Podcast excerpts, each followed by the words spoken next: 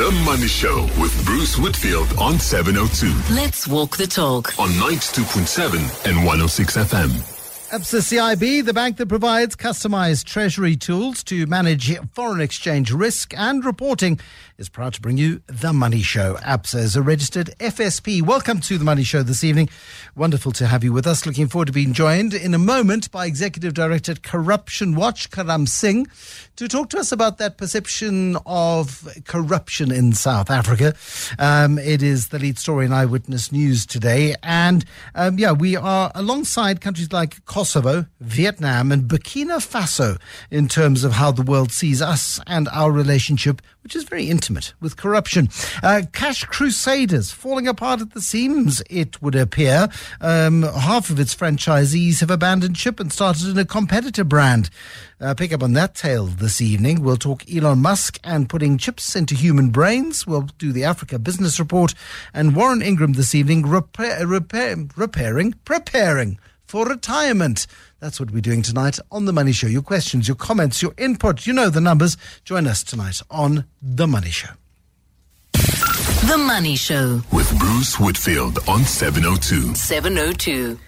Well, the World Bank's chief economist, no, the IMF's uh, uh, chief economist, Pierre Olivier Gourinchas, uh, saying today, was in Joburg, saying global central banks are almost there to start cutting interest rates. He didn't specify on how long almost is.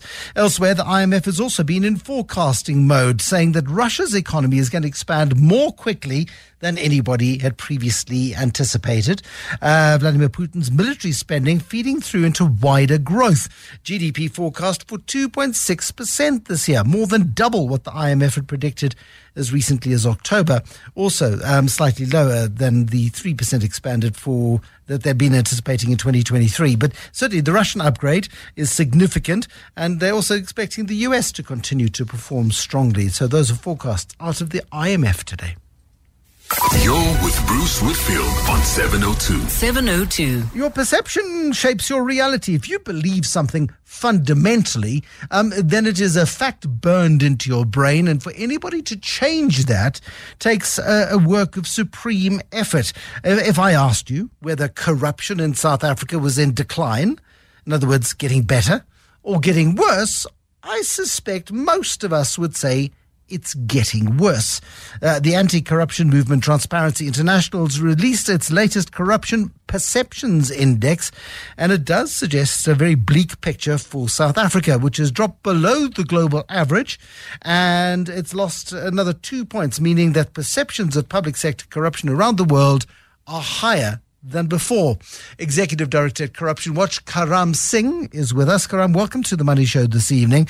Certainly, a lot more work has been done to battle corruption in the last five years than was done in the decade before it. Yet, we are still seen to be a massively corrupt society. I mean, that's a fair summary, right?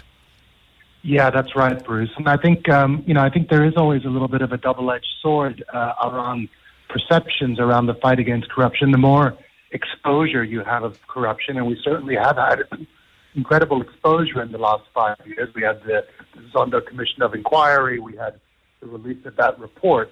Um, you know, with with that exposure, uh, you know, creates the perception that uh, corruption's on the rise. I think the challenge is in terms of the messaging and in terms of um, you know government's initiative, altering that perception to say we're doing enough to stem the tide, that there's progress, that we're reforming our public procurement system, that we providing more support for whistleblowers, that we have better performing municipalities. Um, you know, that, that, those aren't the facts uh, uh, of, of, the matter, unfortunately, Bruce.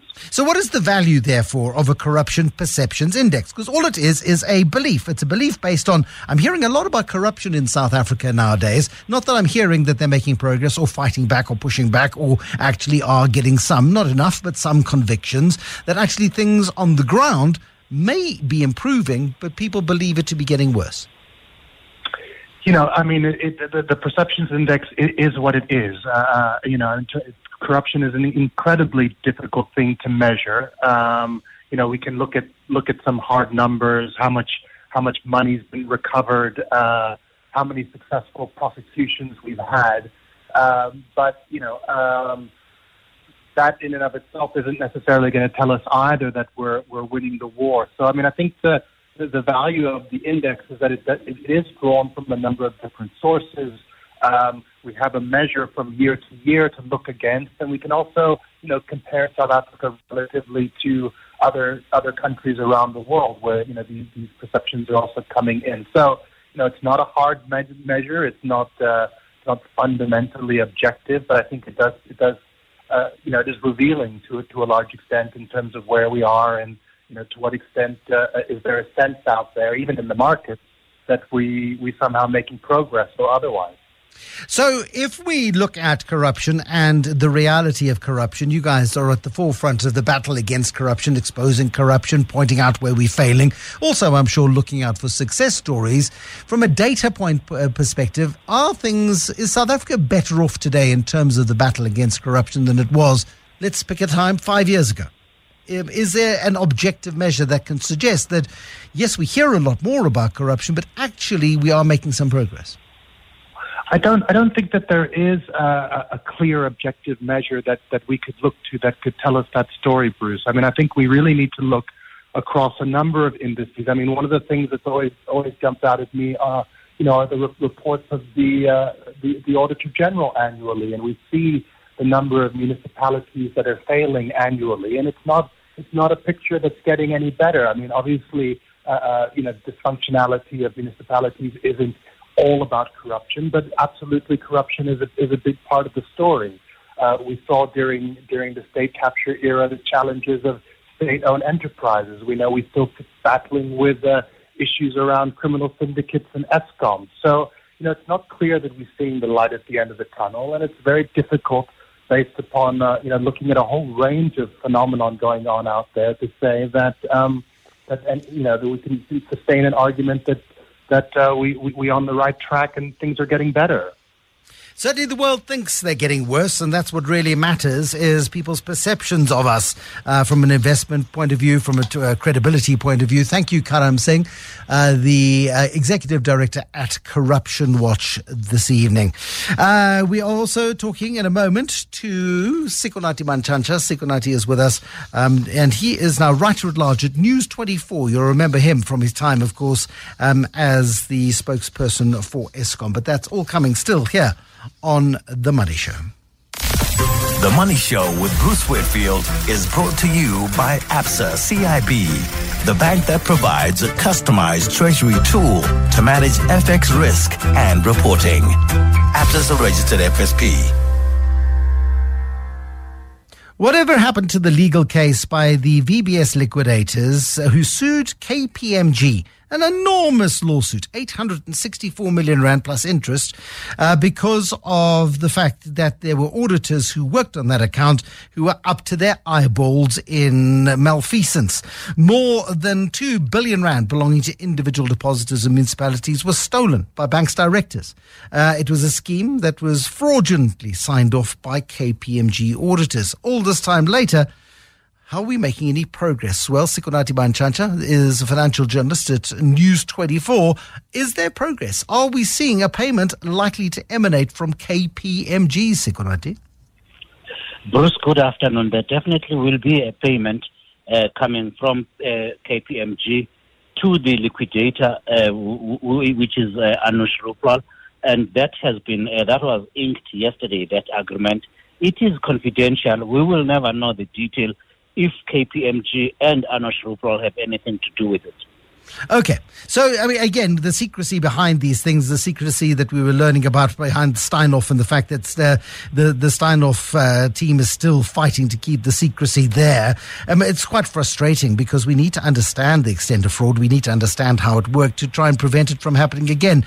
We do know that there was a massive fraud and KPMG has had its name in headlines for all of the wrong reasons, I think, more often than many of the professional services firms in recent years. It, it absolutely has, uh, Bruce. Remember, KPMG uh, was key uh, in the in the state capture project, having worked for the uh, for for companies owned by by the Gupta family, having uh, legitimized that that rogue unit.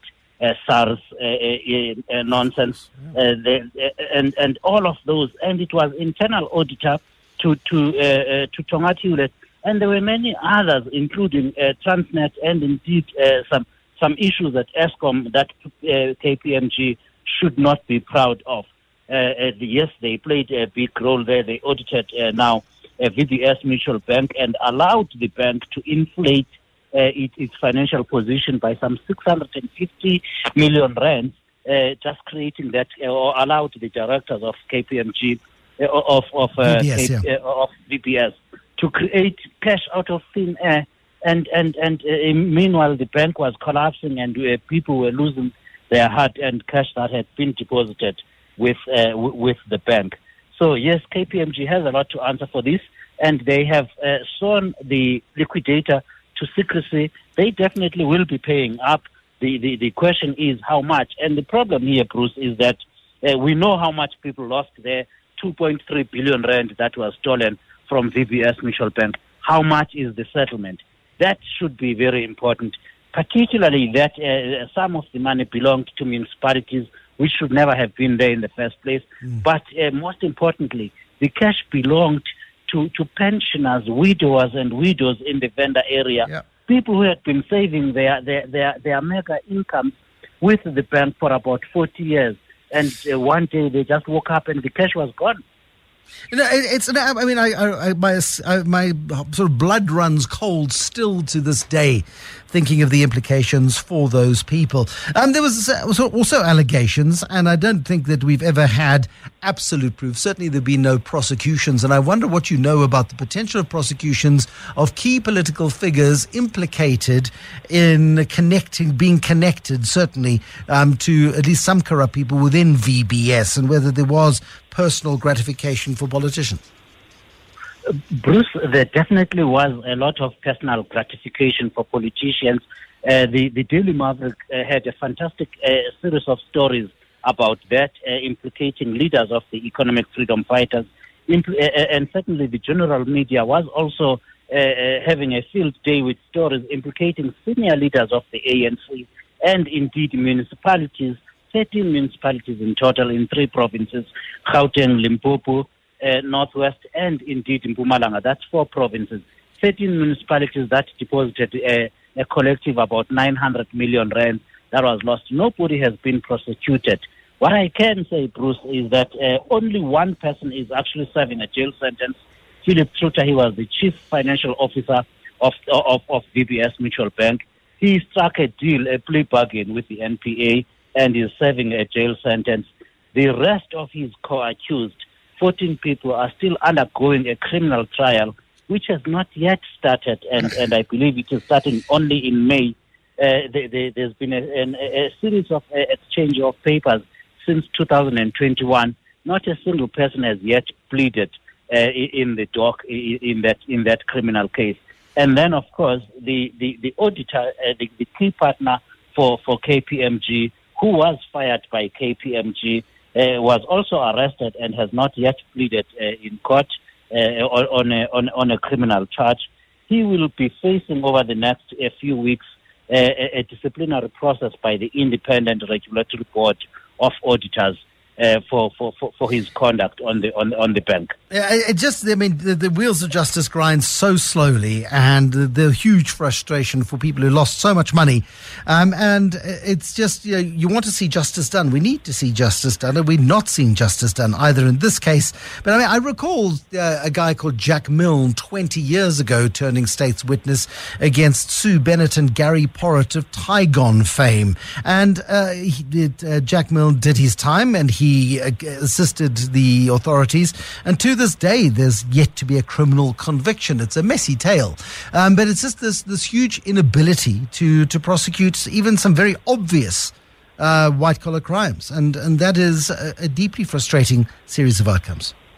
And it is getting worse, uh, Bruce. You see, day in, day out, the National Prosecuting Authority has to uh, uh, accept defeat every day in court, and, and, and the courts have to, to let the accused go because of the inability to prosecute. There's no capacity in the NPA.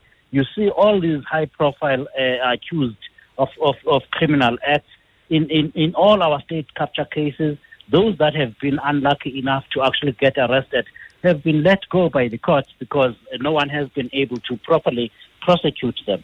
So I suspect that will be the case here in, in, in the matter of uh, VBS Mutual Bank. It does not help that uh, uh, the, the, the liquidator has agreed to a confidentiality settlement Yeah. where we will never know the full detail of what was agreed to, of what KPMG paid, and, and, and what they admitted to, because there should be some liability. And uh, if they were not liable for anything, there would not have been a settlement. They would have taken the matter through court. Sure. But they are obviously prepared to pay a lot of money to, to let it go away. Uh, and again, there's an element of pragmatism here, which I, I partly want to support because at, at least there is an element of justice being delivered here. But the individuals who are at the very epicenter of this corruption are the ones who, you know, their reputations are in tatters and they're never going to get corporate jobs again. But uh, you know, chances are they've made enough money out the back door um, that if they never work again, they're not going to starve. And you and you, you want to see that justice done, and we need to see the justice done. We we need to see justice done, Bruce. We need to see somebody convicted for the criminal offense. Uh, you, you should only see the images of those uh, people who had deposited their hard-earned money. These were hawkers, pensioners, widows uh, in, in, in, in, in Limpopo that lost a lot of money, and and and and no, the people that actually stole the money are walking around like the kings of the land. Nothing has happened to them, and at this rate, nothing will happen to them. Uh, surely, we need to know as well what did KPMG agree to pay uh, to to Yeah. settle its liability in the matter.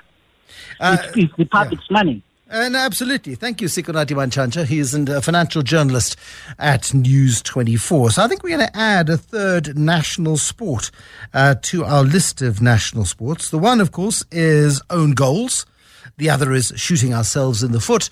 And the third national sport is impunity. You commit these crimes and you live with impunity. There are no consequences, not at least the criminal consequences that we'd like to see delivered. The Money Show.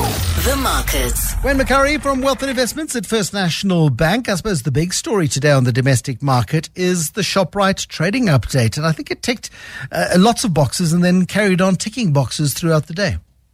Yes, Bruce. I mean, it's quite clear they're the leader of the pack. They're the best supermarket, best retailer in South Africa.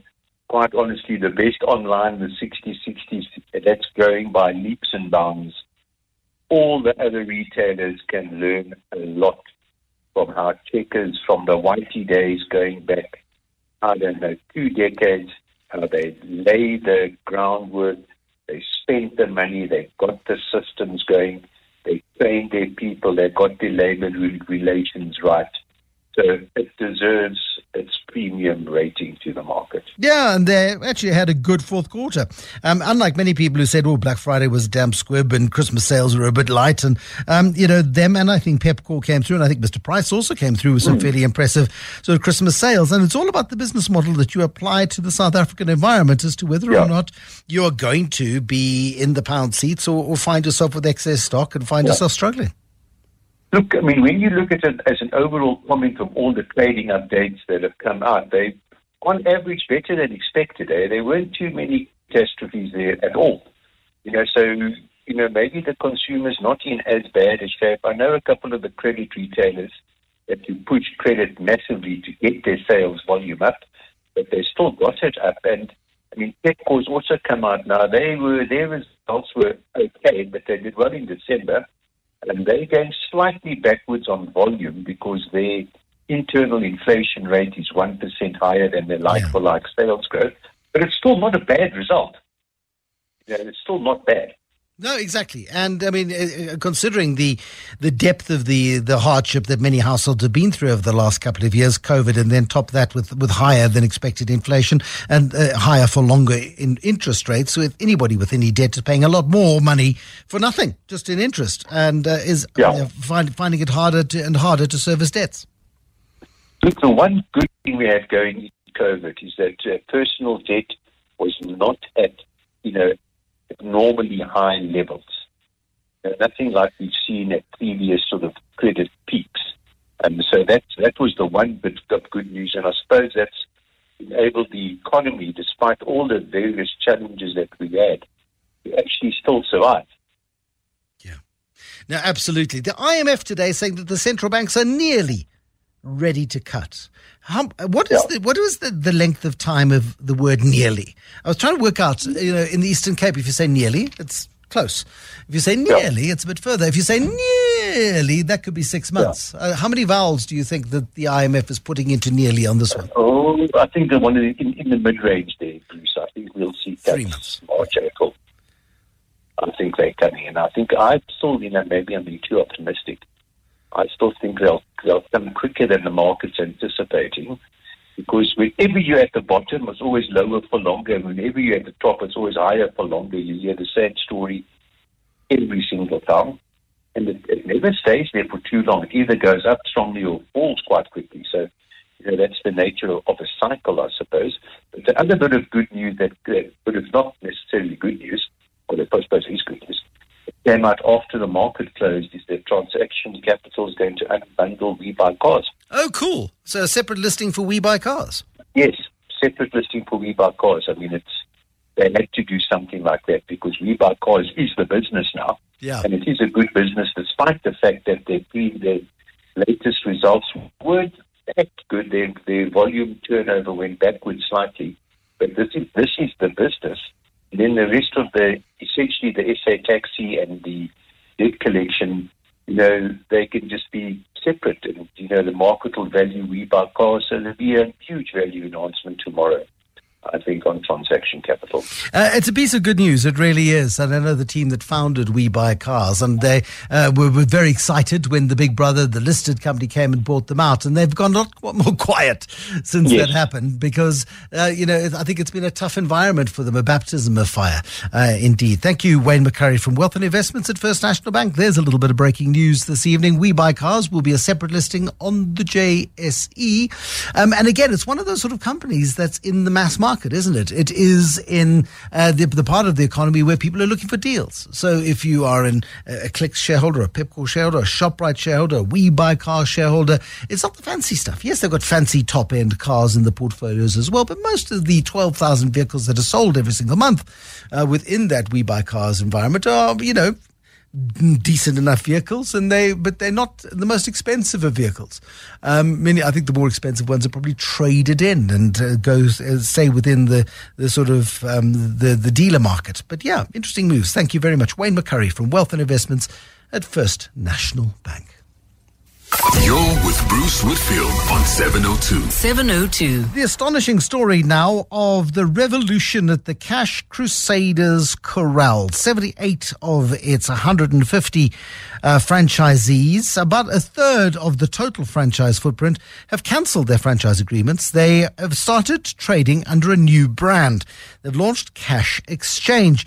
It's a dispute that has been highlighted in the courts. The Western Cape High Court uh, heard an application lodged by Cash Crusaders against its former franchisees, and Cash Crusaders wanted them instructed to come back within the fold. However, this is not going to happen. Uh, Fred Makhatho is chief executive at the Franchise Association of South Africa. Have you ever seen anything on this scale before, Fred, where franchisees get together, band together, and walk out together on the scale that they have? I think this is our first experience. We have had uh, issues that came forth, but they didn't materialize to this level because both franchisors and franchisees uh, managed to find common ground. This But is here, I think This is a, Yeah, a- a very big fallout. Clearly, it's a fallout over who gets what slice of the pie. Um, if you've got a, a great franchise network and you feel as if you're fairly treated, um, you don't walk out. But I mean, with as many as a third of franchisees walking out, it does suggest that the model needs a revision, perhaps. I think uh, Bruce, the unfortunate part is that you are not uh, intimate with the facts or the, the merits, except what is in the media now, Yep. uh, as reported uh, from the court or the judgment, the interdict. Um, but I think as the association, we encourage our members at all material times that where you don't find common ground, approach the association because we have mediators who are experts in franchising who could be able to mediate the disputes or the misunderstanding. I think Um, at times, for us, we know that parties tend to choose the forums that they want to go, but I think mediation is the best service that we can offer as the. Um, and, and uh, how would that have alleviated this situation, though? Because clearly these people are very frustrated by the inner workings of Cash Crusaders. I mean, and it's not you know just you know, one or two leaving; it's a massive number of seventy-eight. It's a very substantial. It's more than half of the total independent franchisees have walked out and have been willing to to take the consequences of it. Um, and the courts have said to Cash Crusaders, "Terribly sorry, but they've got a right to do so." I think one of the major issues that we experience from this kind of issues is that parties must at all times, because understanding that franchising is a network. Without the network, your business cannot survive.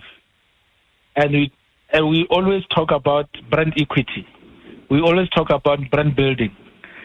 So there are issues that I think it is easier for one to let go in order to maintain their relationship and their business. Because if you look at the numbers, it's a huge number.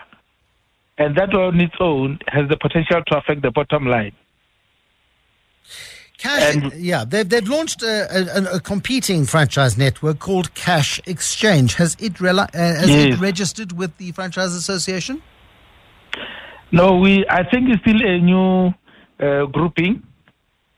Um, we don't know what they are doing, who they are, but as the association, our door is always open to engage and find out what is it that we can do for them, what is it that they need from us. Because remember, the association is for people with the same principles, with the, with the same thinking, with the same goals. So our door is open to everybody and anybody to come forth and say, as a grouping or as an entity, this is what we want to do.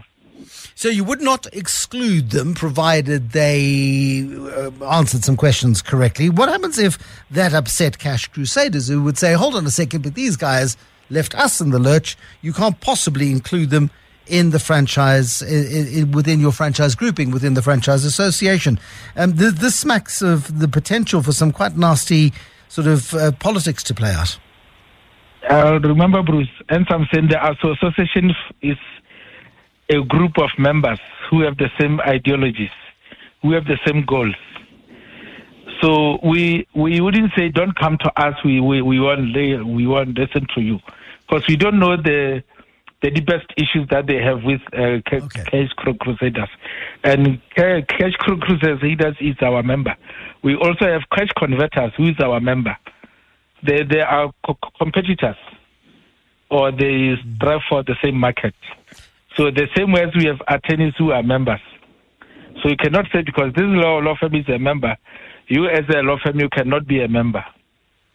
So our doors are open to everybody to listen to the uh, pro- pro- proposition. Because I think that if you look at the, it's, it's a huge number, Bruce. It's, it's not one franchisee who's unhappy. We talk about 78 fran- Yeah. franchisees.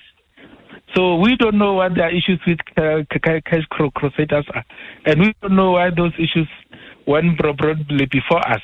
So if they were brought before us, then it will have been easy for us to, to comment on the merits and say, "This is what we understand. We we we we couldn't make the parties agree on a certain term because it appears as though it's a term of the franchise agreement.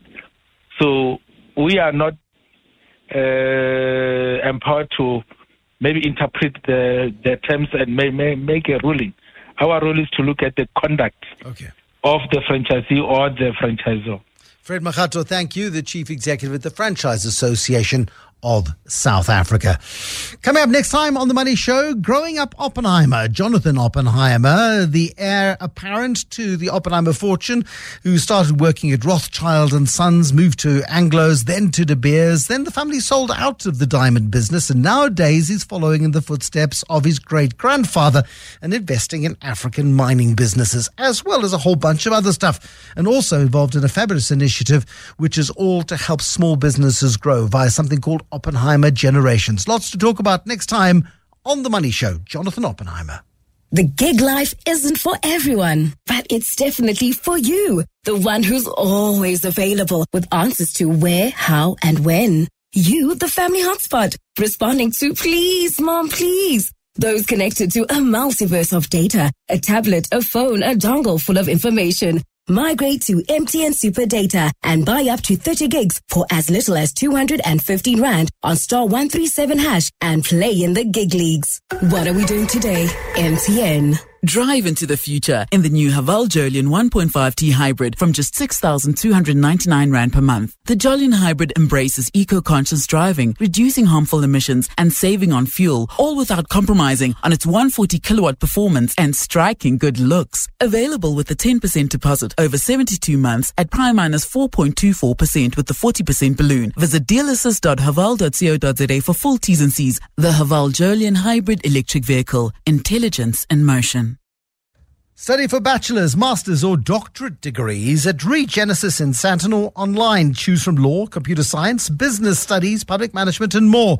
Regenesys is a global higher education institution with operations in eight countries across four continents. Receive world class quality education and join their powerful global network of students from 190 countries. Secure your bright future with Regenesys and a job with top multinational companies. Enroll now at regenesys.net. 702. Bruce is on the Money Show.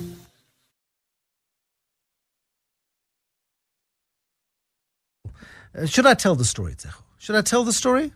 You don't even know the story. You don't even know the story. So I was in um, a, a lounge at the airport this morning, and I saw a chief executive that I hadn't seen for 20 years.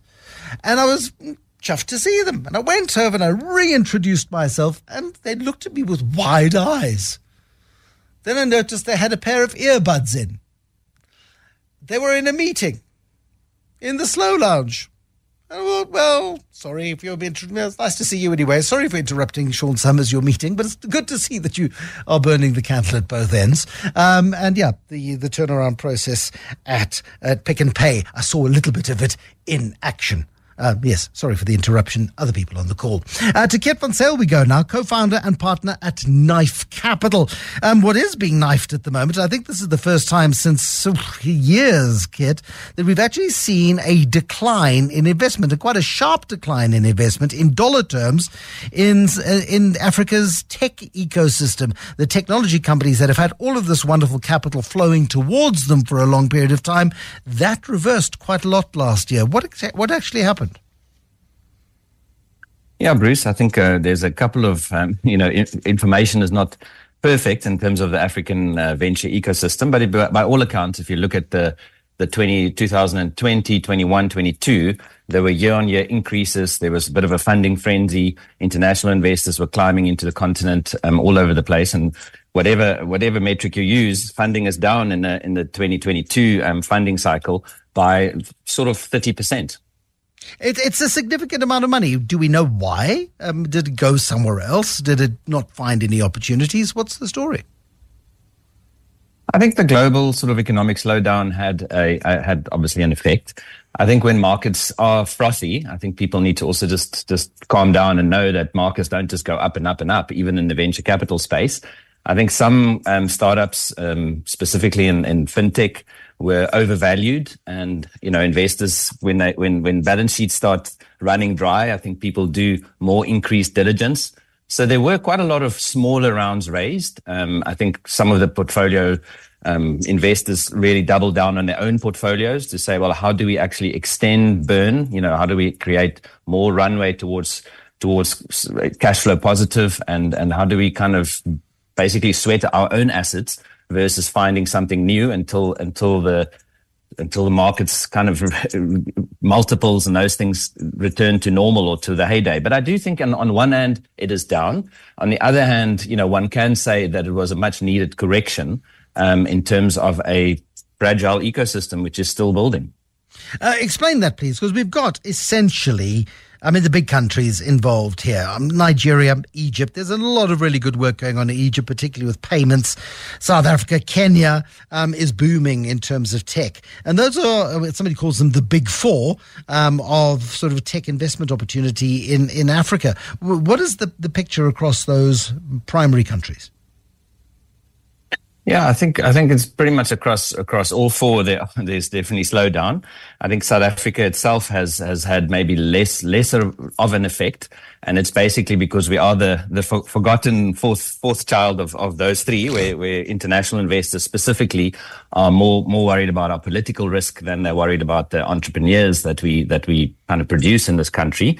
Um, but then again, you know, Africa are, is definitely a conglomerate of, of many, many countries, and specifically the, the, let's call it, with all due respect, sort of the second tier countries, the Tunisias, Senegal, you know, Ghana, in, in terms of Rwanda.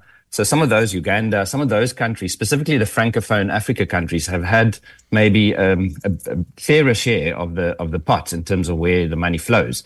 But it's not as if the money just went elsewhere. I think if you look at the total total numbers of, of capital flowing into the venture capital space across the continent, it has slowed down. But it's not it's a global trend. I mean it's not as if it's the money now suddenly went elsewhere and Africa dried up. You know, if you look at yeah. you know, I'm actually sitting in San Francisco at the moment, calling you from a from the morning. Um, so I still have a whole work day ahead of me. And um, yeah, I think when, when one looks at, at the global slowdown, it has had an effect. So we are just sort of in caught in that trend and inter- specifically the international investors, the DFIs and so forth, are looking at um, at Africa and say, well, hang on, let's just take a take a bit of a step back and and conserve some capital. There are bridge rounds being raised, and that just means instead of raising a Series A or a Seed A, B, C, which is a priced round where someone puts in X million dollars for equity, they basically say, well, let's just do a bridge to the next round. Let's put in a an agree a bit of money, one million dollars or whatever, just to tie these companies over for when they raise again, then we get a bit of a discount on that. So that's happening.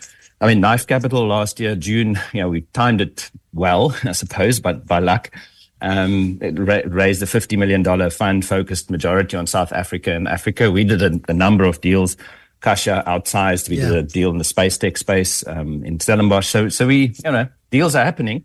I think people are just more looking at capital efficiency, which they should have always have looked at. How do, how do these companies turn the money into revenue? They look at um, robust business models and unit economics, like how does this thing scale? And I suppose some of it was just hard lessons in a in a in a over overzealous market. Talk to me about what you're doing in San Francisco. Are you there to raise money? Are you there to show off some some investments? What what is on your full day agenda today? all of all of the above. It's a long game, you know. So, but yeah, mainly we have some board meetings of of one or two of our portfolio companies. There are some international investors over here. It's still the hub of um of of, of venture capital, I suppose. Specifically, when it comes to angel investors and private investors, so we've got some of the non-executive board members of some of our companies sitting here, and specifically, um, we have um, yeah one of our companies in the health tech space. It's a platform for last mile access to health. Majority um, of the of the for female kind of consumers. And um, yeah, we've just got some board strat sessions, budget planning. You know, it's January, so we need to make sure that we that we know what we aim for, so that we sit here this time next year, we can do a post mortem and say what did we achieve and how did we how did we look after um, our shareholder funds. Thank you to Keet van Zyl. Keet, of course, is the chief executive at Knife Capital. Talk to us this evening in a crystal clear fashion, all the way from San Francisco in the United States. And yeah, it's, I mean, we, we get these pullbacks. The world has, you know, the wine guys, Wosa, Warsa, um, wines of South Africa talking last night about just how tough the environment is in terms of the inflationary environment and people's got, people got less money to spend. And it's not just here, it is in many parts of the world and the tech sector in Africa and other parts of the world feeling it too.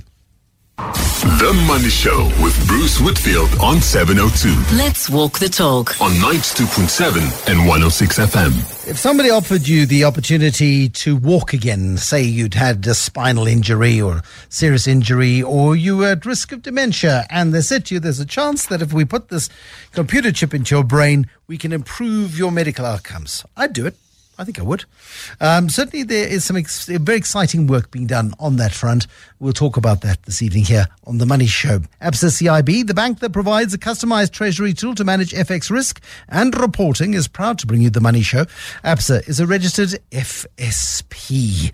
Uh, we've also got to talk to Diana Games uh, from Africa at Work. It's a business consultancy. And then, how do you handle the transition to retirement? Warren Ingram, the co founder of Galileo Capital. I've talked to a lot of people over time time who looked forward to retirement day. And I, I remember saying to a chief executive once, and I said, So, you know, you're retiring? And he said, Yes, thank goodness. Well, what do you mean? And he was just like, I've had enough. I'm out. The moment I turn 60, the moment the board will let me go, I am out. And I was quite taken aback by this. I just thought, have you hated your career so much that you want to escape it? And I don't know what's happened to him. I think he went off riding bicycles or something for a while. But um, it's just that it's that dreadful realization that you get to an age, in most cases it's still a ridiculously young age of 60, um, and then you get pensioned off. And many people can't afford, most people in proper jobs can't afford to, to be pensioned off, and so they've got to find other things to do. So Warren Ingram on that tonight, here on The Money Show. The Money Show with Bruce Whitfield on 702. 702. Our signals feature this evening a strong future playing out, and it's playing out particularly today in the, the successful implantation of a wireless chip into a human brain. Elon Musk's Neuralink company said it's got promising brain activity, which has been detected after the procedure, and the patient is recovering well. Company's goal is to try and connect human brains to computers to help tackle some really complex neurological conditions. And now, Neuralink is not the first. Stephen Ambrose is the managing director at drinsight.tech. Uh, and it's newsworthy because, Stephen Ambrose, it's Elon Musk rather than it's something that is brand new. But it's clearly a sign of things to come, I would think. Well, good evening, Bruce. And yeah, this is a super exciting sort of place where the human and the technology starts blending into a cyborg type uh, science fiction picture. But in many ways, it's a little bit more mundane than that right now. Essentially, Neuralink is a brain computer interface chip. So, what they're trying to do is that you can think it and a machine will do it. That is the core of what they are trying to do at this stage. But the but the, the chip itself and the little tiny hair-like fronds that they've created that picks up energy or information from your brain and allow some computer or some machine to do some work can open up enormous possibilities. You've got a broken uh, back, you cannot walk, you're wearing a machine, you can then control the machine with your brain, you could potentially walk, again. So it is absolutely science fiction. And the fact that they're now doing human trials really does take this to the next level. So if you can think it and your brain can do it, um, then a machine and the whole combination of machines and human brain becomes a really massive area of technology, a massive area of medicine, and pretty much anything is possible. Obviously, there are massive technical, ethical, and other regulatory issues Correct. around this, but still, it is we're living in the time of science fiction. No, and it's, it's absolutely wonderful. I mean, uh, someone might be perfectly comfortable with a chip implant to help stave off dementia, for example, or maybe very comfortable with a chip implant to see a kid walk again or an adult walk again. Um, there have been some astounding successes. Uh, a team in Switzerland enabled a man to walk again simply by changing the way he thought, and they uh, put electronic implants in his brain and his spine, and then wirelessly they were he was able to communicate the thoughts of I need to lift my left leg and left leg lifts and lift my right leg lift right leg lifts and got to walk once again. It's an astonishing development. It really is. And uh, I, I was interested to say this is the beginning of a cyborg era. At this stage, it's a beginning of ma- magical medical breakthroughs, it would seem. well, it's hard to separate the two. True. I mean, technology, artificial intelligence, microchips, and all the other elements of computing and interface. But it all begins with an interface. Right now, the, your brain is a uh, sort of organic. The, the, the messages that it creates are sent through your nerves and your nervous system. And you always used physical touch, sight, voice to communicate with machines. But now, if you can do that without any form of other connection other than simply thinking about it or wanting to do it, of course you can then connect to a machine that helps you walk, it helps you think.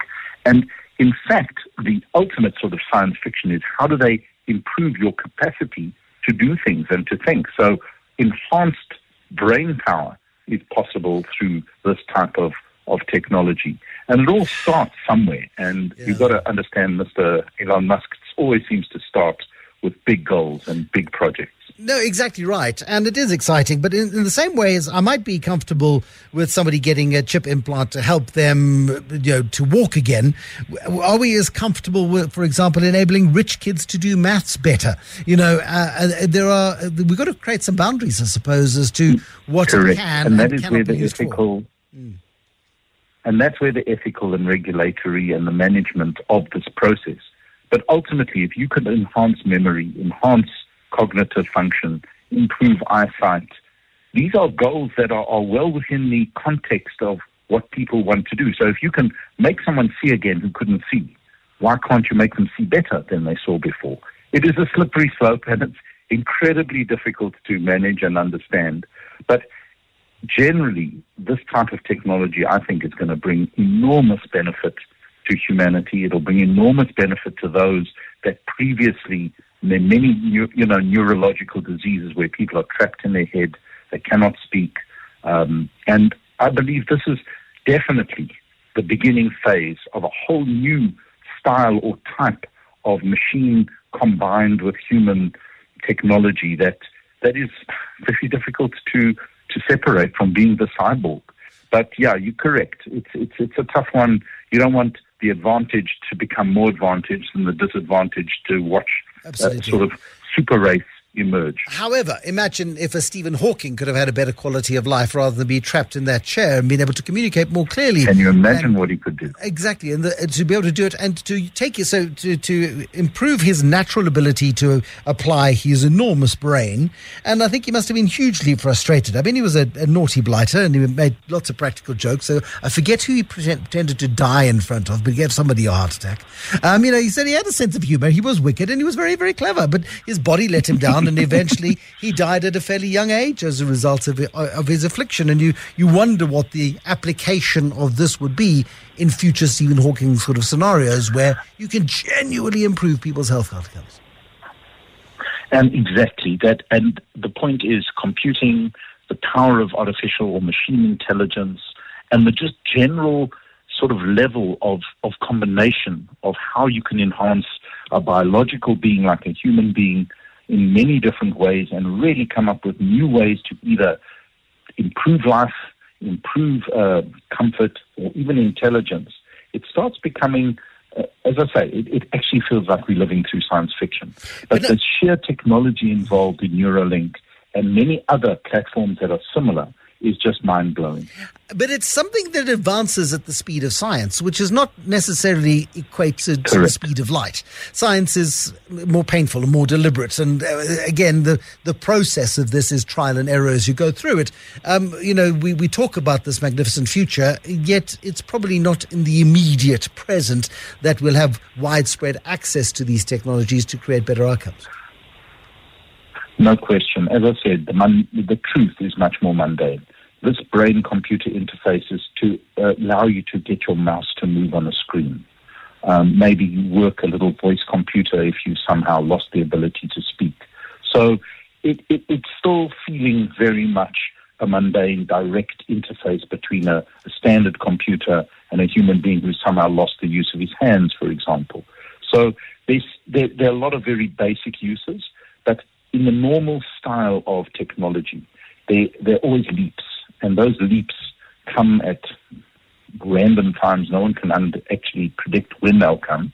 And when they come, they can do the most incredible things. But just the science of implanting a, a device that can read your brain and transmit that in a way that a machine can then do something with it is, is just mind bogglingly complex and incredible technology in and, of, in and of itself. The future will be the future, but there's no question this is the beginning of connecting your brain to a whole universe of different things that it can do that were not possible before. And that is the key to the whole, the whole science around this. Stephen Ambrose, thank you. Managing Director at drinsight.tech, our signals feature on a Tuesday night. It allows us to play in the world of the surreal, the fascinating, and the wondrous. The Money Show with Bruce Whitfield is brought to you by ABSA CIB, the bank that provides a customized treasury tool to manage FX risk and reporting. ABSA is a registered FSP. The Money Show. The Africa Business Report. The Africa Business Report brought to you by SAA, connecting Africa one flight at a time, now flying to Perth. Australia. Um, Burkina Faso, remember, is perceived to have the same level of corruption as us in the Corruption Perceptions Index. It's also got a military dictatorship. And Niger, Mali, and Burkina Faso have announced they want to leave ECOWAS. And it's a big blow, potentially, to uh, the the region. Let's talk to Diana Games about that, chief executive of the business consultancy Africa at Work. First, explain ECOWAS, then explain why it is Diana, Niger, Mali, and Burkina Faso want out. Well, um, good, good evening, Bruce. Um, ECOWAS is a it's a 15 uh, member uh, uh, block across across West Africa, and it includes all countries all the way up to you know Senegal, etc., around to Nigeria, and of course those three countries themselves um, um, uh, which were among the founding members of ECOWAS in 1975. So um, they, they have a long history there, but obviously under a democratic rule at the time. So, yeah, they've made this announcement and they say it's with immediate effect. Of course, that's not possible because legally there are processes. Although I guess when you're a coup leader, you know, the issue of process and, and, and uh, rule of law is, is not necessarily top of mind. But um, so, so the idea is that they, they, I think they, they're all suffering under ECOWAS sanctions. These sanctions are, are, are quite, um, quite broad. They are, uh, uh, uh they, they're affecting development aid, they're affecting trade across borders, even financial services. The, the regional, there's, there's uh, strong regional banks in the, in the, uh, in the ECOWAS um, union, and these are um, also affecting all kinds of uh, transactions and so on. So there's no doubt that they are they are suffering. Um, and uh, but but I think that, that they actually now feel that that they, there's no way forward for them because ECOWAS will not back off on this on the on the coup. You know that that would set an unfortunate precedent for a region that's already suffered from coups over many decades now. Um, so so they want the, the the the status quo, but they also don't want the sanctions. And I think they are just looking at a way to find a sort of a third way out of this thing, and, and that would be to set up what they call the Alliance of Sahel States. And you know, other countries might join that should it go ahead, like Chad, etc. And of course, Russia is very much in the mix there, and they're looking for new partnerships outside the Western uh, nations and outside uh, West Africa, which the countries, many of the countries in West Africa, are quite aligned to the U.S., Europe, etc., in terms of trade and and sentiment and, and various other ways. So, so that's that's where we are now. And I mean. Uh, I think the point is that um, uh, you know, what, what does ECOWAS do? And then it turned out actually that um, on the, that last a couple of days ago, there was due to be a meeting to discuss the way forward with ECOWAS, and for some reason, the ECOWAS uh, team did not uh, uh, leave Nigeria because the plane didn't work. I don't know. This is um, yeah. I, I, don't know the details of that, but they never got to Niamey for the for the talks, and I think it uh, uh Niger was really angry and said, "Look, this shows that ECOWAS doesn't mean business. Nobody pitched up for these talks, and this seems to maybe be a, a reaction against that particular issue." So it's too early to say what happens next. I mean, uh, um, I don't think ECOWAS is in a position to to say that's fine, the coup, the, the, the coup leadership is fine, we'll go ahead with this and we'll drop our sanctions, because that's just not how it works. Um, but but there might be a third way. I mean, I don't know. You know, coups. If you look at the, the, the sanctions that ECOWAS has imposed, uh, Mali had a coup in, in the, the, from in 2020, which is some years ago now, and the sanctions has not changed that situation.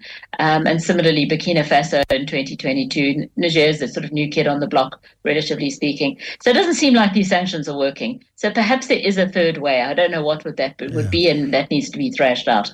But I think it's certainly um, quite destabilizing for the for the region, and uh, uh, they do have to figure out a way forward. So we'll see what what actually happens because you've got another problem, and that is the spread of Islamic insurgencies um, across the Sahel. It, it, it's an astonishing. I mean, and these are small economies. These make up what eight percent of GDP of the region of ECOWAS. So they economically, it's not a massive body blow to ECOWAS, but it is a long-term destabilizer, um, and it does mean that you know, governance becomes more difficult. It does mean the borders become more porous. It does mean that there's just makes it that much more complicated for uh, for for people to to live their lives and to to function effectively.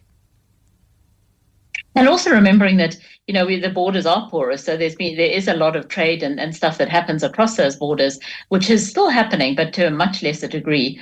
And as I said, you've got the security angle, which is you know Islamic insurgency already, according to reports, kind of starting to target northern the northern regions of Cote d'Ivoire, of Togo, Benin, etc.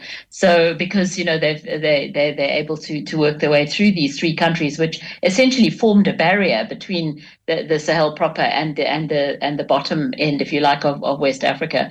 So, so that is another concern, is whether you're seeing insecurity going to spread as a result, because these countries are, are not able to contain it on their own. It seems, I mean, 40% of Burkina Faso is already occupied by Islamist, uh, Islamist uh, insurgents, uh, apparently. So, yeah, so there's a lot of issues there, and and and also we're talking about um, regional projects, the Trans-Sahara. Um, gas pipeline is meant to be um, uh, the, the planning is all I think well underway to run from uh, Nigeria, which has a huge amount of ga- uh, natural gas, through Algeria into Europe. And that project needs to uh, run run through Niger. So, what would happen with that? Is it going to affect other um, uh, projects that have already been funded, etc., infrastructure and so on. Um, but, you know, it's, it's, not to say that they can't deal with these countries, even if um, even if they do break away. But it does depend on how the sanctions um, is applied or whether it's withdrawn. If there, if there, if there's anyway, it's it's hard to say. It's very early days. So, but it is an interesting breaking story, I must say. It most certainly is, Diane, and a very thorough um, explanation of it. Thank you. Um, the Italy Africa Summit. Italy, of course, once a colonizer. It wasn't vastly influential on the African continent. It, did um, it have control of Abyssinia, today Ethiopia, at one point. Um, what is it hoping to achieve with an Italy Africa Summit? Well, I think the interesting angle on this story is is um, they're looking to see how you know to to improve um, to invest in Africa in a, in an attempt to to stop the um, huge migrant populations moving from Africa through Italy or into Italy um, on on boats from from North Africa, etc. Illegal immigration, um, and so they've pledged an initial six billion dollars, and they have a plan to um, you know to, to in various sectors, energy, climate um, agriculture, etc. And I think what's interesting about that is is to try. Nobody's really talking about stopping this problem at source. And I don't know whether six billion dollars is actually enough, or what what grand plan they have that, that would, would would make that happen. But I think it's a, it's maybe started people thinking about looking at this problem in another way, in a way that our African leaders do not seem to be. And there seems to be a, a, a, a kind of a, lack of concern about not just the, the, high levels of illegal immigration, but also the, the, the, the loss of skills, professional skills from Africa to other countries, which has been ramped up. I mean, there's a as as European countries and others are seeking new new um, labor skills and things like that. They they're tapping Africa, and people are going. You know, so there's a there's quite a brain drain going on, and we just seem to be sitting on our hands in Africa um, about this issue. Well, that's how it appears from the outside, anyway. So um, it, it'd be interesting to see. I mean, I don't think that that, that Italy on its own can can solve this problem, but uh, they, uh, I guess they feel they have to do something. There's quite a pushback in Italy. You know, people just kind of just pouring off these boats onto Italian beaches and so on, and moving their way into Italy and and, and further into Europe. Um, and, and I think it's it's been it's been sort of tolerated for a long time. But certainly, if you look at social media, there's been quite a pushback on on that. And um, I guess the government of Italy feels that they need to do something. And uh, it's interesting to see. I mean, the African Development Bank, there were 20 odd African leaders there. Um, which doesn't seem a lot if you compare it to Russia, China, and the places, um, those kind of uh, uh, conferences that we've also seen. But um, but there were African Development Bank and other financial institutions and, and, and people were there. So a lot of deals were being looked at on the sidelines of the conference. And I think this is always a good opportunity for, even though Africans say, why are we always trekking to these other countries? Why are they not coming to us if they want to do business in Africa? But nevertheless, I, I think these things are, are, are certainly worthwhile and we have to look at all the opportunities we can as, as Africans to see how we can develop. That would be certainly my view. What was the one thing Valli Moosa did as environment minister many, many years ago? We remember him for one thing, um, other than the skinny dipping in a, in a mountain stream, which was, I thought, you know, a nice touch. But he banned plastic bags. I mean, he was the guy, I think, who started the plastic bags ban. He gave us some notice and then put a charge on the plastic bags. It hasn't been a massively successful way of uh, alleviating South Africa's litter problems. But Lagos State has just gone unilaterally and gone, no more plastic bags from now. And it's, I think, very strong statement to try and fight the scourge of litter. One wonders if it is you know, being thought through and how practical it is. Well, it's not unusual in Nigeria. It seems to be a way that things happen is to is to slap a ban on things that don't work or, or where there are problems, and then kind of walk away and let everybody sort out the turbulence that follows. You've seen it in trade, and we've seen it in other policy areas, so it doesn't come as a big surprise, really. But in this case, yes, the Commissioner for Environment in, in, in Lagos State um, issued an immediate ban. I think it was just a, a week or 10 days ago, saying no more single use plastics and particularly um, uh, identified styrofoam, saying that this is this is the most um, ubiquitous of these and it's and it's very hard, you, it's impossible to, to recycle and it's one of the cheapest, so everybody uses it. And the city is covered with litter and the, and the sea, the beaches are full of litter. Um, and there's very little recycling going on and so on. Um, but also, you get a lot of informal food. I mean, Lagos um, is this kind of city state with 20 million odd people crowded in there. It's it's high, it's densely populated, and you get a lot of food is is a big thing in Nigeria, and, and there's a lot of kind of food takeaways, uh, lots of them just on the street or, or informal in, in people's rooms of houses and things like that. So there's a lot of takeaway food that happens, and um, so this has become a real problem. And as we've started seeing in South Africa as well, the drains are blocked. You know know, if, uh, in the, in the rainy season, and, and the rain is considerable during the rainy season in, in Lagos, there's just flooding everywhere because the, these drains are all completely blocked up with all this stuff. And there's been no real attempt to to do anything about it. There's been no messaging about about litter and so on. So the problems just got worse and worse. And Nigeria um, is is a big importer of plastic, alongside, by the way, um, South Africa and Egypt. Those are the three biggest um, importers of plastic into in in Africa and. Uh, so, so, and, but there's no plan to, you know, as I say, the recycling initiatives are really slow and very small. Um, and and there, there's no bigger plan. There's been no sensitization or build up to this ban. It just was was implemented overnight, and and I think that um, you know the idea is that a lot of people uh, have livelihoods in this value chain. So whether it be the people who, who make and serve the food, or the people who make the stuff that the food served in, I mean, there's a huge, probably millions of people, I would say, in that chain. Suddenly, overnight, are, are being criminalized, you know, with no warning. And of course, that's not the way to to implement this. Then there's a resentment about this, yeah. trying to find their ways around it rather than embracing it. So, um, yeah, I, I, think it'll be a long term process to, to really get it implemented. But you've got to start somewhere. And I think that might be a lesson for, for South Africa to think about. As you say, I mean, uh, a tax on plastic bags is not changing people's mindsets, you know, no. really. The Money Show. Personal Finance with Warren Ingram. Personal Finance brought to you by Bidvest Bank. Bidvest Bank built for your business. Warren Ingram, a director at Galileo Capital. Also, of course, a certified financial planner. We talk about a transition to retirement. And I remember a really evocative piece that I read probably 15 years ago, maybe even more, Warren, about um, a couple, uh, the, the writer, and I forget who the writer was, but the writer had um, spoken to the owner of the local spa in George or one of those places down at the Cape Coast. And he would say, so many people um, arrive. And when they arrive, they arrive in a new car that they've bought for their retirement. And they come shopping on a Friday and they buy beautiful wine and lovely cheeses.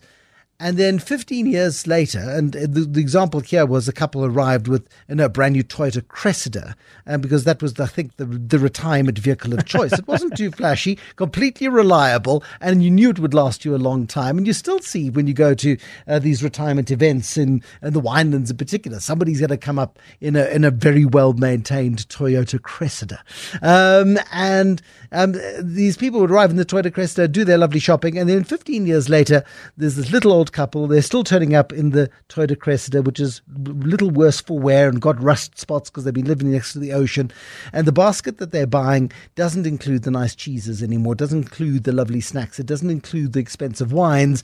It's a far more post parsimonious little basket because they they started at, at 120 k's an hour in their retirement and you know it had to slow down to 60 50 40 30 um, and it's a i think a very common story but it's a sad story of people who work so hard all their lives and then suddenly realize that they didn't do the transition to retirement properly. Absolutely right bruce. And and uh, and and i think the, the the mistakes are are either that so so they overspend early on and and then have deep regret late in in their retirement or they go the other way where they're so terrified of running out of money and and so they they live a really compromised life very early on in retirement where, where you know i mean i kind of, kind of one of the comments i hear a lot is I've only got outgoings now. I've got no more incomings. You know, in, in other words, no money coming in except from my assets and you know not from my labor anymore and all I've got is money going out, and I need to be careful, and I shouldn't spend, and and and so w- w- you're right that the transition is really stressful for a lot of people, and and I find uh, that that transition takes about two years psychologically for people to go from being you know full time, fully employed, you know, really busy, uh, to to then in a space where they're they're now calmer and and understanding what life is all about, and and that two year period uh, you, you, know, you, you, see so many cases of, uh, you know, kind of a little bit of depression or or relationships get under strain, and and the finances uh, are often a cause of that. So, I, I mean, I think the trick when you're when you're leading up to this is start by understanding what, what life will look like on you, you know let, us say the first three months bruce will be exciting and fun and you know you should set aside money for that. You know go on the trips that you that you've wanted to go on that, that just took a bit too long while you were working and do do all that by all means you know j- just set aside some money for it. But then plan what that first monday looks like after your first 3 months or 4 months. Uh, understand what it looks like in, in terms of how you're going to spend money, where you're going to spend the money, and and be realistic with a with, with that kind of a spending plan. And and realistic is double edged sword here. Don't, don't be too conservative and too cautious where you've worked for 30 years and, and now live this really compromised, very simple, uh, and maybe, you know, simple's not a bad thing, but, but sometimes very compromised life where you don't need to. So, so be realistic. But, but on the other side, please don't go and splash and buy the new Toyota Cressida, uh, uh, you know, every three years, impressing your friends because you know that's not going to help you either. Uh, you know, I, I, think they're collectors' items now, so you're really going to splash out. no, absolutely, but it is that that sense of realism, and also I, I find uh, I've spoken to many people who've had the hard stop on career. They've gone from being supremo the one day they no longer have a PA. They no longer have people to bark and shout at. And they wake up in the morning and their wife uh, or their husband looks at them and says, So what are you going to do today? And they go, Um, I don't know. Because they were just too busy, you know, to, to think about it. Like, I'll worry about it when it happens. Then suddenly it happens and then reality sets in. Uh, and and so uh, I have a couple of comments around that. One is that you uh, you, you can't uh, define your life by, by your career because there'll be a day where there is no career to define you anymore, and and so understanding who you are as a as a person. And I, I know I'm sound like a like a psychologist, and you should get on the couch now, Bruce. But but it's an important psychological transition when you go from being you know flat out as an executive to to suddenly uh, you, know, just just Warren sitting on the couch, uh, you know, you, know, hopefully not in your pajamas at you know twelve o'clock in the afternoon, but but but understanding that uh, that, that you need to redefine life for yourself. And I mean, the, the most successfully retired people I've seen, and, and I don't mean successfully just in, in the financial sense, but those that, that really have a meaningful life and, and are happy and and you know avoiding depression and all the other horrible things that could happen are are, are those people who've got real purpose and real meaning to to their Yeah. time that they spend in retirement. And I think you, you know if if it's about uh, if it's about money, for example, you don't have enough, and and and that would describe most people in the world. Then just think very carefully about what what that first kind of year of retirement looks like. It could be that you're spending time helping small business. You, you know, uh, uh, Whatever, I mean, you've yeah. got experience, you've got time. You know, and, and find a way to to use your time more productively than than just sitting at home. Maybe you don't earn so much, but but gee, you can you can have purpose and meaning and help younger people and smaller businesses, whatever the deal is, to to to to move their lives forward while giving yourself purpose, and that's hugely rewarding. And every cent that you're not spending in retirement, in other words, while you're still able to earn a bit of money, it, it almost has a double whammy because it's coming in r- rather than going out of your bank account on a monthly basis, and it allows your investments to keep growing. So, so find and plan for that. Uh, uh, if you can, try and do it two years before before you retire. If, if you've already you know, if it's around the corner, it's 2024 and, and this is your year, th- then start thinking really seriously about it. Don't put it off until you've done and and then start wondering what to do on that first Monday, three months into your into your golden period. And uh, I was listening to somebody talking about hobbies the other day. Um, and so your, your pastimes aren't your hobbies. You need some proper hobbies. You need to be in, you know, because also if you deeply immerse yourself in the community in which you live, either you've lived there for a long time and you know everybody already, or you move to a new community with, you know, and, and you, hopefully you find a community of like-minded souls. Um, and you start doing the things that old people, older people do. Um, and the reason why people do them is to stay relevant, engaged, interesting, and interested in others. Um, and it's just there is it's truly pitiful just looking at people who move to an area and then are quite reticent to muck in and do the charity work or do the hobbies or whatever the case might be. Healthcare coverage is absolutely essential. I mean, it is the must be the biggest drain certainly in an environment where the state support isn't what it is in many other countries, in you know, Norway and others, where you can rest assured that you'll be looked after properly in your old age from a healthcare perspective. But you've got to have healthcare coverage. You've got to ensure that this retirement fund of yours um, is big enough to ensure that you can maintain the above inflation increases that are going to follow you throughout your retirement.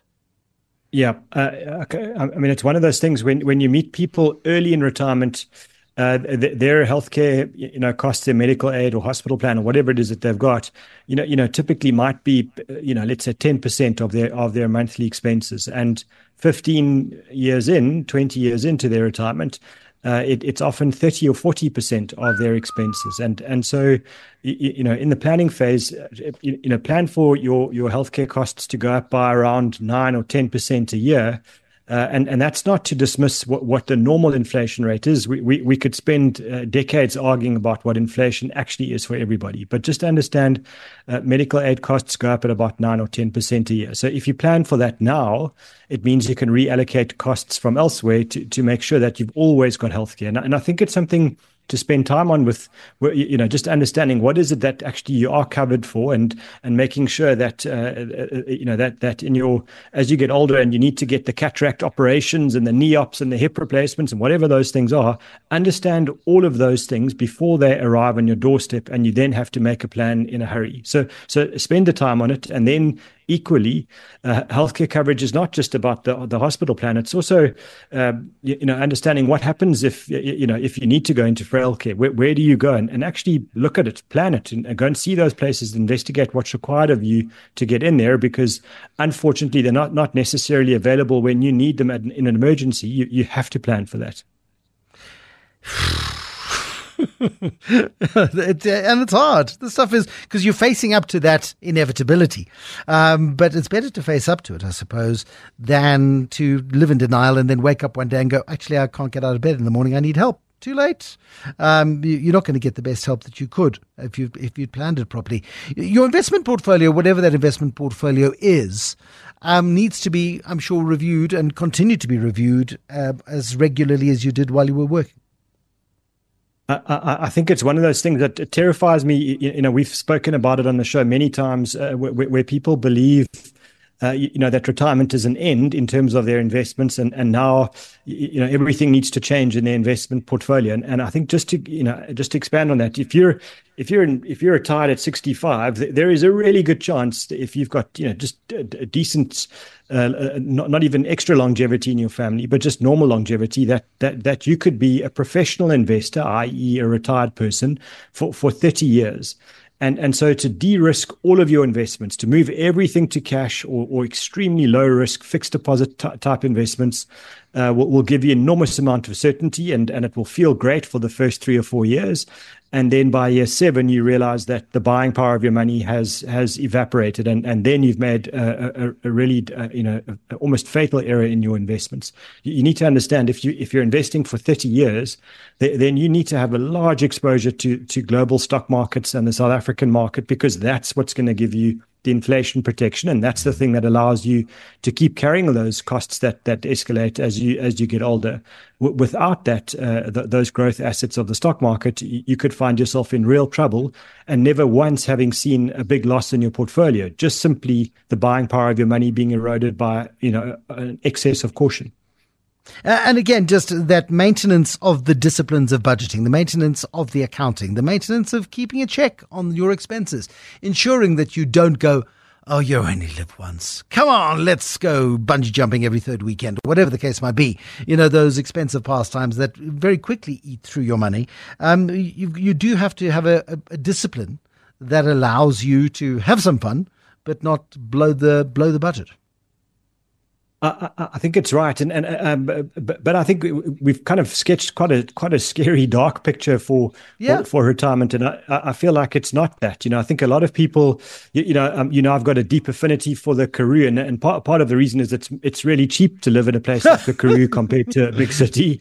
Uh, I, I, hate the, the environment. I don't like the people, but my goodness me, it's cheap. Yes, sorry. well, well, I do love the people because you you, you plug into a community of of uh, uh, probably you know equally misfits, uh, you know equal misfits who, who who kind of find themselves in a new place and and and find themselves having to do very similar things to you and one of the things that happens is you stop having to keep up with the Joneses and the Khumalos. You, you're suddenly in a position where you go, it's actually about who you are, not the car you drive and the and the fancy house you've got. It's it's about actually who you are as an individual, and and then you go and do things like go on picnics together and go on walks together, and and you go and help each other out when someone needs to get driven to the hospital and all those things, and and that's what you get from a community. Uh, so over and above all the real cost benefits of living in a small place, insurance costs and those things, you you, you get to get an enormous amount of of social capital that that that I think is invaluable. Uh, and and you don't get that if you don't take the time to explore those things. And I think so many of us are fixated on, you know, I'm going to stay in exactly the same, uh, you know, city I was in when I when I uh, when I was working. I'm going to retire here, and I'm I'm going to carry on just as I was. And and perhaps it's an isolated existence because you don't have the work network anymore. And and, and taking the time to explore other places and, and meet like-minded people, as you said, could involve changing towns. But but make sure you you're, you're meeting you know, people that you where you make an effort. Join a hiking club, you know, join the gardening club, but whatever it is. Uh, my wife will be in the gardening club, I know, but but for me, it'll be a hiking club, and you know, make up uh, um, activities that don't cost you money, but but build your social capital. I think I think that's really key for for people social at this stage of life. Yeah, social capital, critical one. Thank you, Warren. Uh, a question from Chiamo this evening. My wife and I have recently had our first child. One of the things I'd like to put in place is a will. Can I use a template from the internet what would you advise? Good question. Thank you, Chamo. Uh, more with Warren on that question in a moment. The Money Show. Personal Finance with Warren Ingram.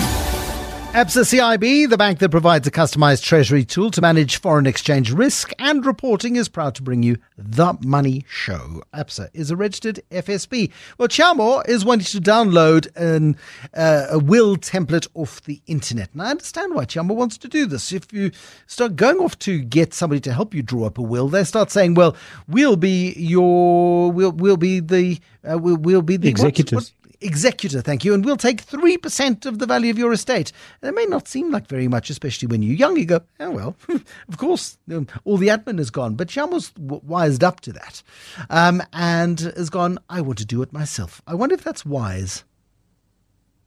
Um, I, I, I, mean, to, to, to start with the good, the good is that Cham was thinking about uh, a, a, will, uh, w- w- which I, I, estimate at least half of new parents in South Africa don't have a will, which is terrifying. Uh, so, so absolutely, Chamo, you need a will, uh, you, you, know, and, and I think almost any adult in South Africa needs a will, irrespective of whether they do or don't have children or, are, or aren't married. Uh, but but let's just talk about the, the, the, sim- the, simple reason. Sorry, sorry, one. The simple reason why Warren is being dogmatic about this is that the master's office is chaotic enough. Even in the best planned estates, it takes three years to tidy up an estate, and it is even no matter how much forward planning you've done, just to do all of the admin takes about three years. If you don't have a will, I hate to think how long it takes. Don't do that to people who should be your you're very heartbroken grateful beneficiaries. Well, yeah, and and you know, so so even if you're sitting there and and you, you you're listening to this and you say, well, I, I don't I don't have any assets, I have no money.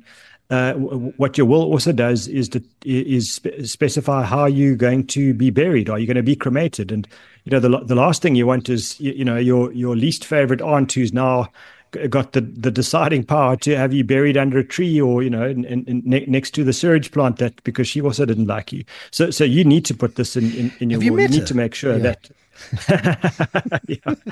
so so this is key Chamo and and uh, and then as Bruce says the uh, master's office is a disaster zone uh, and and so people who deal with estates, I think the staff turnover of, of, of estate divisions is enormous because I think there's kind of people are operating on on the verge of nervous breakdown all the time, just trying to get the master's office to do something to move things forward. And on the other side of the phone, they've got really distraught, distressed families begging for uh, for progress, begging for estates to be wound up. So what you don't want to do, Chiamo, is go and get a template off the, the, the internet. The, the will might uh, what, what, you need to understand about the law around wills is it's actually quite specific. There are quite a lot of terms and conditions about what specifies a, a, a real will as opposed to one you know that you think might be fine. You, you, for, you, need witnesses. It needs to be done in original signature. You can't just you know you know get it done on on some DocuSign or whatever it is uh, on, on, the internet. You need you need things done correctly, and and then you know wills need to be updated. The laws are changing a lot, so relying on a template I think is crazy. Uh, uh I think you do need a will, and that's a great step. Uh, what you can do is you can pay uh, um, uh, uh many lawyers and accountants will do this. There, there are even some uh, businesses that will, will do wills for free. Um, as Bruce said, sometimes they want to be appointed as the executor, but but very often you could say, "Look, I'm going to appoint a, a family member as an executor," and and they're allowed that that family member is allowed to appoint an agent in, in a, usually a law firm to then execute the estate on your behalf. So, so you can negotiate fees, uh, you know, that, that executor. So you don't need to get stuck in with the law firm that says, I'm going to charge you a fortune uh, upfront to draft the will, and then I'm going to be the executor. All of those things are, are negotiable. But I, I would, I would really suggest you pay, you know, a few hundred rand or maybe one or two thousand rand uh, to, to get a will drafted, and then by all means specify who you would like to be the executive of your state. Please talk to them first, uh, and and then uh, make sure that that will stays current and updated if you have more children in, into the future. But but uh, whatever the, you do, yeah. make sure that this is done properly.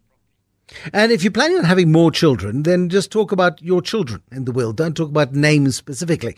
Um, say, you know, any any whatever the legal speak is for children, any um, issue. I think it's beneficiaries. yeah, I mean, it's just a dreadful. The, the the the legalese around the stuff is dreadful.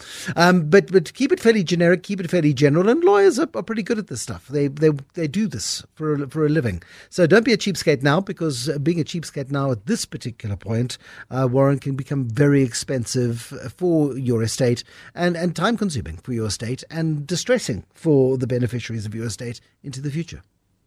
You, you, leave behind such a mess. You know, the last the last thing that a lot of people remember about you will be an incredible mess, which, which could have been avoided with a little bit of planning, a little bit of upfront uh, thought and, and yes, a little bit of money, uh, and and and then it you know it saves a lifetime of hassle and potentially enormous amounts of tax into the future because as Bruce says, these people know what they're doing, they're accustomed to to seeing the problems, and and so spend the time, use the expert, and and, and get it done right.